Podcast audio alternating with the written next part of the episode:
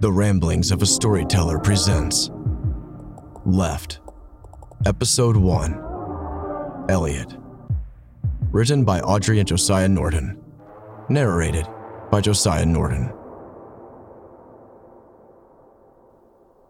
Eve, you think we got anything this time? Elliot drove his walking stick into the earth. Terrain gave little ground against his crutch. Elliot's right hand rested against a boulder. Immediately, he withdrew it and blew breath into his palm. Warmth shimmied between his fingers and escaped. After a moment, Elliot tapped the top of a camera he had secured in a harness strapped to his torso. I wish you'd say something. Elliot peered through the thicket, standing atop a hill that overlooked a shallow river. There lay his water, his would-be source of food, but sustenance had been a skittish bastard as of late. Months into this contest, and Elliot now held regret for not selecting the choice of bow and arrow. Instead, Elliot chose line and lure. When he accepted the fact that either nature had failed him, or he himself, Elliot was forced to alter his plan, deciding to weave a trap out of twigs and vine, and left tethered in this very stream. Elliot turned back to the camera. We need this, Eve. He fiddled with his walking stick that more so served Elliot as a crutch and surveyed the decline of his path. None the least bit did he dread the return trek, the amount of energy he would exhaust. I need this. He inhaled, nearly choking on the crisp chill of the air. Elliot shook his head in frustration. Dizziness pulsed as he rubbed his lower back. His hand brushed against the yellow device clipped to his belt. Elliot's finger lingered over his exit. His relief. No, Eve, I'm not pushing the button.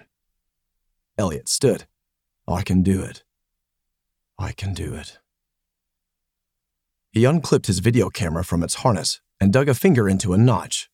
With minimal effort, the device's built-in tripod unfolded. Hang on, Eve. Let me get you to that spot you like. Elliot let his walking stick fall to the ground, and he positioned Eve on a smooth rock that cautiously peeked over the ravine. He fiddled with the device's bracing, leveling the support. Once satisfied, Elliot tilted the camera so that Eve's lens captured a wide shot of the stream, but centering the focus on his trap. There we go. Elliot stood again. Oh, wait. He returned to Eve and checked the camera's aperture. He nodded approval and reached for his stick. He came up empty and panicked. Oh yeah, Elliot groaned, leaning over from a crouch to retrieve his crutch. He shifted his weight to the stick, using it to pull himself up. A twig snapped from behind Eve, and Elliot spun around. He surveyed the beyond and assumed the source. Hey, bear! Elliot thunked the bottom side of the stick against the cold stone. Twice. The second much harder than the first. His hand ached from the vibration. Nothing. Shoo! Hey, bear! Get! Nothing still. Elliot concluded he was wrong in his assumption and returned his focus back to the task before him. Eve, don't go nowhere. Elliot chuckled despite his want. He shifted his walking stick until the awkwardly carved grip felt secure enough to press on. Better not laugh at me if I fall either, Elliot grumbled. Eve may not. But he knew the viewers, comfy and cozy in their ignorance, would not be so considerate. Elliot checked his footing before shuffling down the ravine. Shifty morsels of earth scurried underneath, and he hesitated. Elliot gazed upward, as if the layered sky could unleash inspiration through its veil. Of course, nature withheld any reply. Elliot sighed and stuck his walking stick outward and back into the ground. He wiggled the stick, estimating how much confidence he could invest in the crutch. Not much, but Elliot had no other option. He had to see himself down to the ravine. It took a good couple of minutes, a few curses, but eventually Elliot did make it to the edge of the waterline. He mustered a good squint of the eye and located his trap peeking above the waves, precisely where he had placed it. The current nudged the basket like an incessant child. Elliot bit his lip as he eyed the obstacle course of rocks protruding from the stream. That water was going to be cold. I don't want to get this, Eve. You? Elliot asked, back toward the camera. He noticed a piece of lip he'd bit had stuck to his teeth. Irritated, Elliot turned his face from Eve's surveillance and scraped the flesh off with the finger. But with it, he only painted his teeth with grime, subtracting comfort from sanity. He tightened his throat and made an unpleasant sound. Elliot shifted to a gargle, then spat. "Course not," Elliot muttered. He cared not if Eve heard him. "All you're good for is being a window for judgmental viewers, or creeps, hoping for the off chance that nature offs me." Elliot scratched his head and then shook it. "I guess they ain't all that way." Elliot swayed. In his state, he need not rile himself. His head became clouded, vision pulsed, and Elliot's balance waned. Apparently, he need not shake his head either. He drew support from his walking stick, resting it until what stability he had left returned. Elliot breathed heavy. This was it. His lifeline. Should he fail here and now, he would either have to call in the extraction team or might very well die from starvation. Either way, Elliot would return home a failure. No surprise there. Elliot stepped to the first stone, which was big enough to stand comfortably. Elliot eyed the next landing. This stone and the fourth needed more care on the approach. The second stone offered little surface for 1 foot, so when he leapt, Elliot lightly landed with his left foot and quickly shot across to land on the third stone. Here, he rested. It felt like the rest of him lagged behind, so he waited. Once convinced he was ready, Elliot, much like the second, leapt across the fourth stone and onto the fifth, where just below him lay his trap. "Two of them! Eve!" Elliot turned to the camera. "Two of them now!" He laughed, running both hands through his hair as he watched two captive fish flopping this way and that in shallow depth. "This should help my morale for sure," Elliot thought. "For a little while longer at least. Can't be too many of them left. Better not be too many of them left." With perseverance revitalized, Elliot retrieved the basket from the water and with as much haste as exhaustion allowed, removed the funnel and laid it to the side.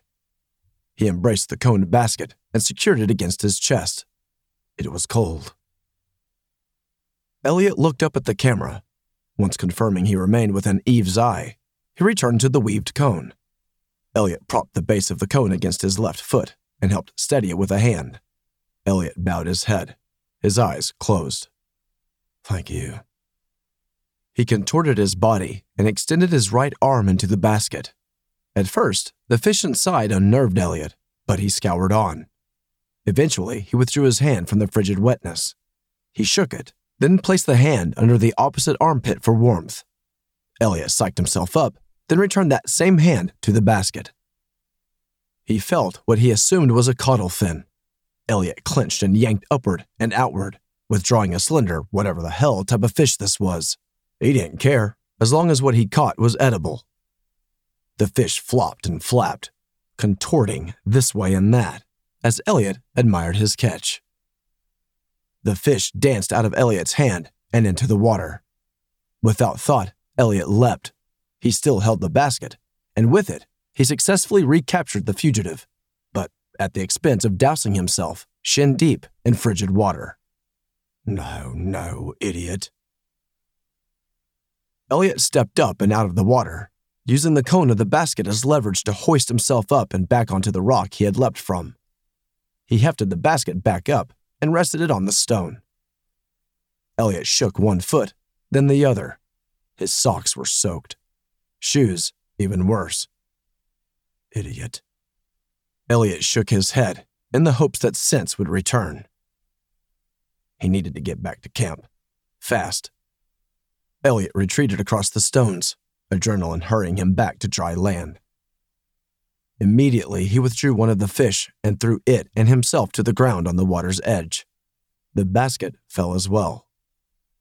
Elliot placed his left hand firm on the fish, hating the way its skin felt. He cricked his neck to the side and found a rock, extended to grab it, but his finger slipped off its slick surface. Elliot's pace quickened, pivoting to the other side, scouring his surrounding until he found an appropriately sized rock without any moss. He clenched the stone, brought his arm up, readied his aim. The fish's tail flapped helpless against the earth. Elliot ended the fish with one solid blow to the head.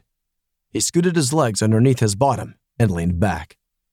Dropping the stone, he brought his hands to his head, clenching the sides of his temple, grinning. Elliot ran both hands through his hair and back around to his abundantly unkept chin. I'm still in this. Elliot hunched over the fish. Once again, he bowed his head and nodded. I'm still in this. Thank you. A tear seeped out of his left eye. Elliot shot up in alarm as he remembered the second fish. He whipped around and scooted to the basket, rotating the trap to where the thatched opening faced him. The second fish was gone. A fit burst forward, and Elliot flung the trap to the ground. He stood, much quicker than even he expected. His head spun, and stability lagged to catch up. He endured his pulsing vision and found the second fish pattering away in nonsensical directions, all of which were much too close to the river's edge. No! Elliot scurried for the fish and reached the escapee just before entering the river. Got you glil. The fish squirmed and slid through and out Elliot's hold, but he managed to re-catch the fish before it met the ground. Elliot looked to the camera. Got him! Eve, got him! He made his way to where he had left the first fish and delivered the second the same quick end. Elliot picked up each limp prize and carried them up the incline to where Eve overlooked his embarrassing skirmish with nature. Though this was indeed a victory, the battle wasn't over. Elliot still had to make it home. The fire needed stoking when Elliot returned to camp. His feet were really beginning to hurt, but he couldn't rest yet. Elliot detached Eve and relocated the placement of the camera to where the device typically lounged as the dusk shifted to night. He walked back to the fire, facing the enticing fingers of heat for a time. For the most part, the flame was healthy, just needed a little bit of care. After the flame was content, Elliot strung up the mangled meat. Elliot ran a hand through his hair, but a finger snagged on a matted clump and he jerked his head to the left. He grimaced and sank into his chair. The shoddy craftsmanship protested, but there Elliot sat regardless, becoming lost in the blaze, which, at this moment, Elliot considered to be his lifeline more than food. I don't know how much more I got left in me, Eve. Elliot examined himself. His fingers danced across a barren gut that, only months before, displayed more than enough abundance. He looked into the visual display his camera provided him. Well, it wasn't his camera. Eve, amongst the rest of Elliot's scant media gear, was lent to him at the beginning of this little venture. I don't recognize myself anymore. He picked away at a scab of stubborn moss attached to his chair and tossed it into the fire. How many of them you think are left, Eve? He'd asked this question many times. Elliot waited, as if the camera would respond. Of course, it never did.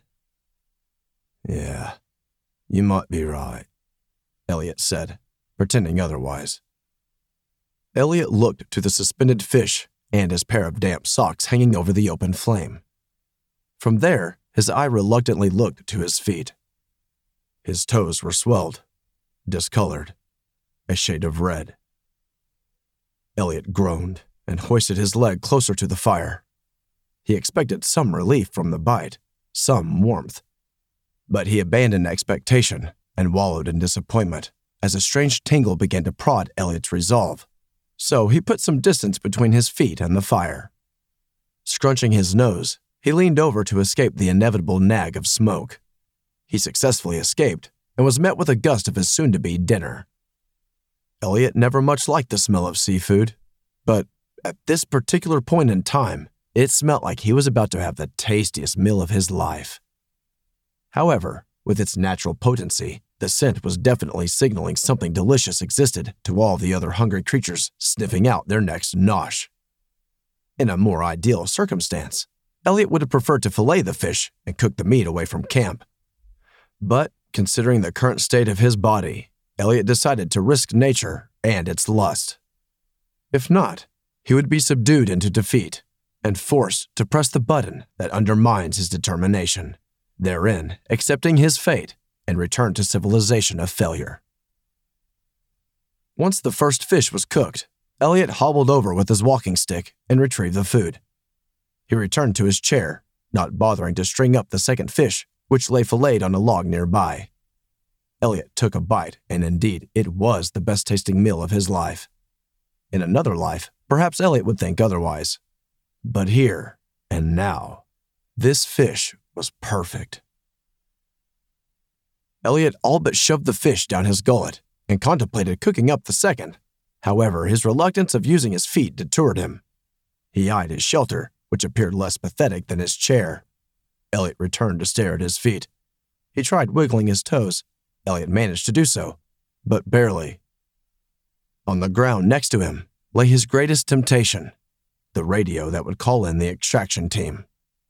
Eve watched Elliot as he picked up the radio. A finger hovered over the button that would decide the direction of his life, should he cater to weakness. Elliot dropped the radio to the ground and leaned back in his chair. Part of the construction creaked, snapped, and fell off, but Elliot paid no mind. His stomach was content. His fire danced with life. He could kind of wiggle his toes. I'm still in this. Elliot rested his head and closed his eyes. I'm still in this. Elliot jerked awake. The fire had lost ground to nature and her cold. There was little light, but enough for Elliot to see that his feet looked different than before. He looked to Eve, still surveilling him from her perch. The battery indicator light was blinking orange. Elliot sighed. Sorry, Eve. Can't change your heart right now. He scooted up in his chair and extended himself across his body to better examine the result of his stupidity. His feet were still discolored, but now the red had shifted to a grayness that flirted with a pale yellow. Blisters forming. Elliot began to weep as he gently caressed his feet. His eyes grew wide. Eve, I can't feel them. He tapped them. First, a bit soft. Then, when he still could not feel the points of contact, he slapped them. Eve! Elliot began to panic. No, Eve! Oh, why am I talking to you? You can't do a damn thing! He threw himself against the back of the chair. Elliot's hand scoured the earth for the communications radio. He came up empty and combed the opposite side. Almost instantly, he brushed against the device. He seized the radio and brought the comm close to his mouth. Elliot hesitated. He breathed heavy and shallow. He rested a finger on the button. His eyes flooded, and he wiped the tears away with the forearm that held his fate and brought the comm back to his mouth. Elliot pressed the button. Thank you for listening to this episode of the Ramblings of a Storyteller podcast. Follow Roast on Spotify, Apple Podcasts, Amazon Audible, Google Podcasts, and more for more stories. Or visit my website at theramblingsofastoryteller.com. From there, you can find a direct link to the digital platform of your choice. A special thank you to Cody Carter for providing the underlying soundtrack. If you have any voiceover requests, please contact me directly at josiah@theramblingsofastoryteller.com. Right on.